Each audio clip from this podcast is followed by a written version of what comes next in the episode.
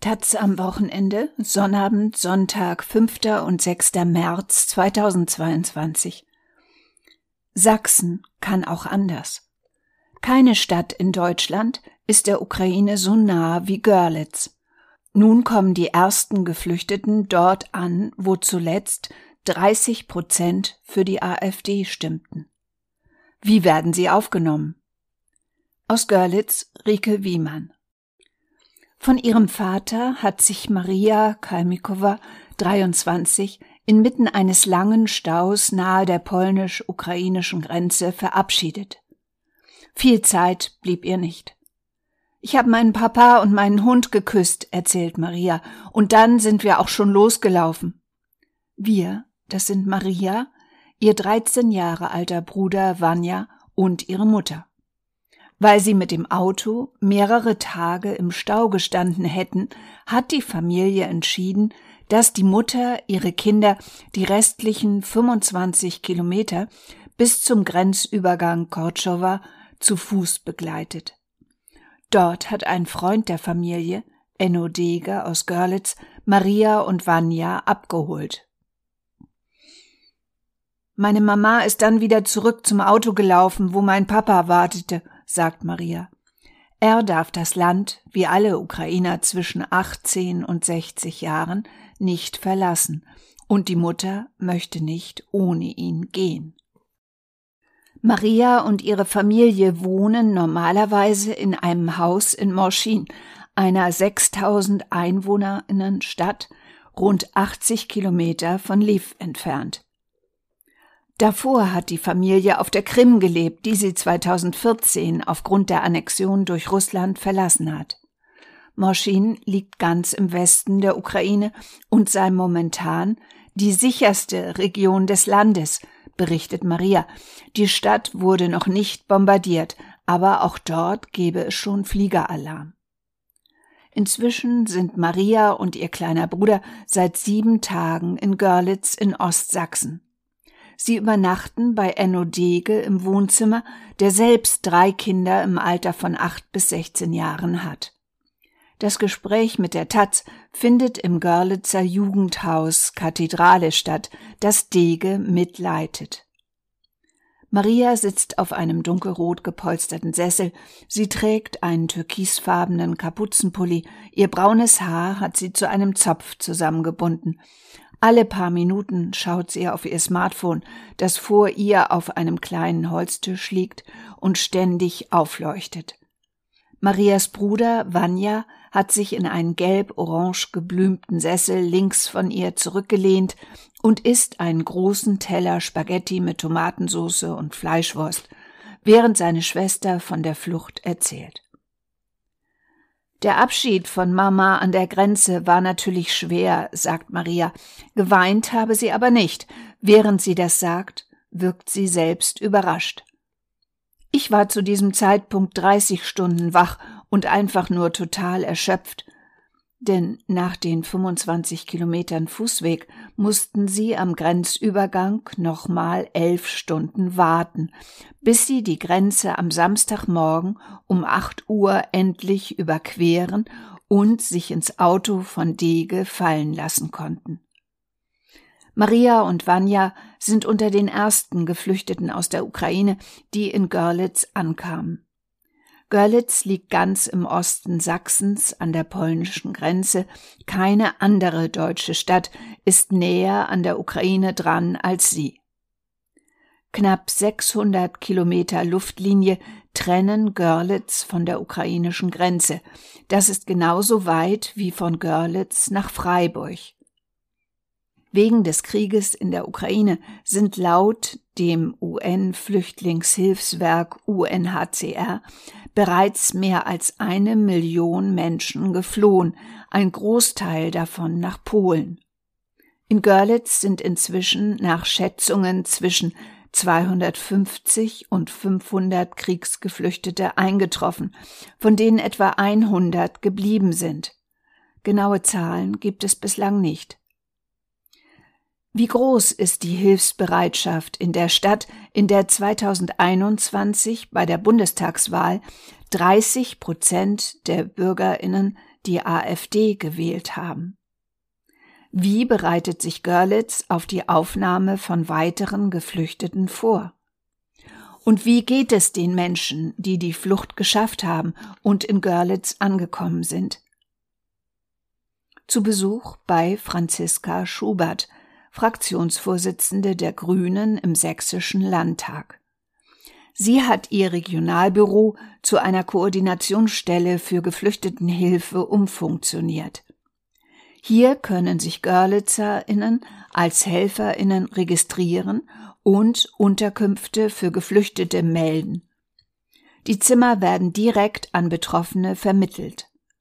Die Grünen in Görlitz sind im ständigen Austausch mit Hilfsorganisationen wie dem Dresdner Verein Mission Lifeline, der an der polnischen und slowakischen Grenze mit Kleinbussen im Einsatz ist und Geflüchtete nach Deutschland bringt, auch nach Görlitz.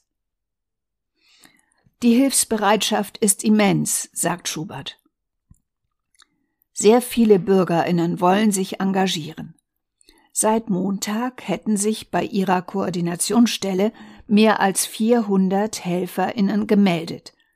Allein aufgrund privater Angebote könnten die Grünen ad hoc 550 Geflüchtete unterbringen. Hinzu kämen die vielen anderen Aktionen in der Stadt, Enodeges Jugendverein Kathedrale sammelt Verbandsmaterialien und Schmerzmittel, die Dege dieses Wochenende in einem Kleinbus zur ukrainischen Grenze bringen will. Der Verein hat außerdem eine Crowdfunding-Aktion mit den Stadtwerken gestartet. Die katholische Pfarrgemeinde sammelt Decken, Schlafsäcke, Medikamente, Hygieneprodukte, Konserven und Batterien. Das Görlitzer Modelabel Laba verkauft für 5 Euro Ukraine Soli-Shirts. Die Görlitzer Wohnungsbaugesellschaft Komm Wohnen hat einen Lagerraum für Sachspenden zur Verfügung gestellt. Das Best Western Hotel, eine ganze Etage für Geflüchtete. Ich bin stolz, dass Ostsachsen dieses Gesicht hat und zeigt, sagt die Grünen Politikerin. Damit spielt sie auf die Montagsspaziergänge an, die große AfD-Anhängerschaft und die Fremdenfeindlichkeit, für die Sachsen, insbesondere der Osten des Landes, bekannt ist. Bereits 2015, als Hunderttausende vor dem syrischen Bürgerkrieg nach Deutschland geflüchtet sind, sei das Engagement in Görlitz groß gewesen, sagt Schubert. Jetzt ist die Hilfsbereitschaft aber gefühlt noch größer. Dieser Meinung ist auch Oberbürgermeister Octavian Ursu, CDU. 2015 hätten sich längst nicht so viele Privatpersonen gemeldet und Zimmer oder Wohnungen für Geflüchtete angeboten wie heute, sagt er. Woran es liegt, dass die Hilfsbereitschaft jetzt größer ist, kann Grünen Politikerin Schubert nur vermuten. Vielleicht hat es damit zu tun, dass der Krieg, vor dem die Menschen 2015 geflüchtet sind, weiter weg war. Jetzt ist der Krieg quasi vor der Haustür, sagt Schubert. Aufgrund der Nähe zur Ukraine seien die Bürgerinnen möglicherweise stärker ergriffen. Hinzu komme, dass viele Görlitzerinnen eine ostdeutsche Prägung und daher eine starke Verbundenheit mit ost- und mitteleuropäischen Ländern hätten. Christina Seifert, 39, hat bereits am 24. Februar, als Russland die Ukraine erstmals angriff, entschieden, Geflüchtete aus der Ukraine aufnehmen zu wollen. Die Hebamme und grünen Stadträtin wohnt in einem Mehrgenerationenhaus zusammen mit elf Erwachsenen, sechs eigenen und drei weiteren Kindern.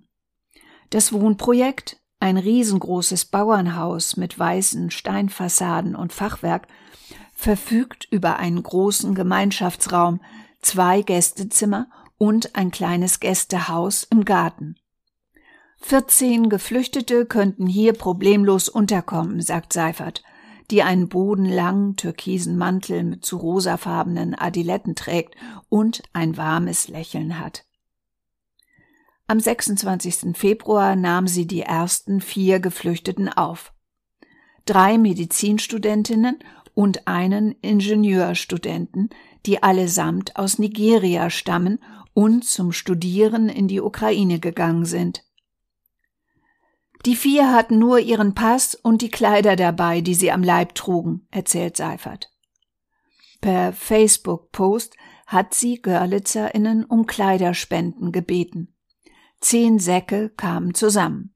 Außerdem hat sich Seifert darum gekümmert, dass die Geflüchteten ehrenamtlich arbeiten können, die Medizinstudentinnen in einem Altenheim und der Ingenieurstudent in einem Museum.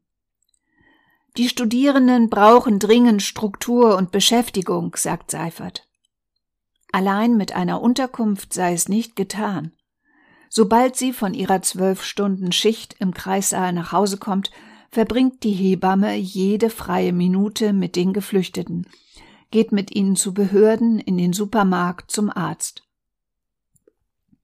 Christina Seifert ist eine sehr herzliche, bescheidene Frau. Wenn man ihr Engagement lobt, kneift sie beschämt die Augen zusammen, schüttelt den Kopf und sagt lachend Nein, hör auf, das ist mir voll unangenehm. Die Aufnahme der Geflüchteten sei kein Aufwand für sie. Ob ich jetzt auf der Couch sitze, den Haushalt mache oder mit den Studierenden Zeit verbringe, das macht doch keinen Unterschied. Shanicharum Gift Uweoma, 26, ist eine der Medizinstudentinnen und schwärmt von Seifert. Ich habe meiner Mami in Nigeria schon mehrmals geschrieben, wie lieb und hilfsbereit sie ist, sagt Uweoma. Die Studentin hat viereinhalb Jahre in der Ukraine gewohnt, erst ein Jahr in Kiew und danach in Uschorod, das im Westen liegt und vergleichsweise sicher sei. Als der Krieg eskalierte und die ersten Ukrainerinnen aus dem Osten in den Westen des Landes flüchteten, haben Uweuma und ihre Mitbewohnerinnen, die anderen beiden Studentinnen, die Seifert aufgenommen hat, beschlossen, die Ukraine zu verlassen. An der ukrainisch-slowakischen Grenze wurden sie rassistisch diskriminiert. Ein ukrainischer Beamter habe sie ignoriert und Ukrainerinnen, die hinter ihnen standen, vorgezogen, erzählt die Studentin. Erst als ein anderer Beamter kam, seien ihre Pässe kontrolliert worden. Uweuma möchte zurück in die Ukraine, um ihr Medizinstudium zu beenden. Sie sei optimistisch, dass der Krieg bald ende, vielleicht in drei Monaten. Maria, die zusammen mit ihrem Bruder Vanya nach Görlitz gekommen ist, würde am liebsten jetzt schon zurück in die Ukraine reisen. Ich will für mein Land kämpfen, sagt sie. Doch ihre Mutter verbietet es. Die junge Frau denkt ununterbrochen an ihre Eltern und ihre Freundinnen, die größtenteils in der Ukraine geblieben sind und sich im Westen befinden. Sie hat große Angst, dass Russland bald auch diesen Teil des Landes angreift. Gestern hatte ich einen schlimmen Albtraum, in dem meine Heimatstadt Morschin bombardiert wurde, sagt Maria. Sie hofft, dass ihr Albtraum nicht wahr wird.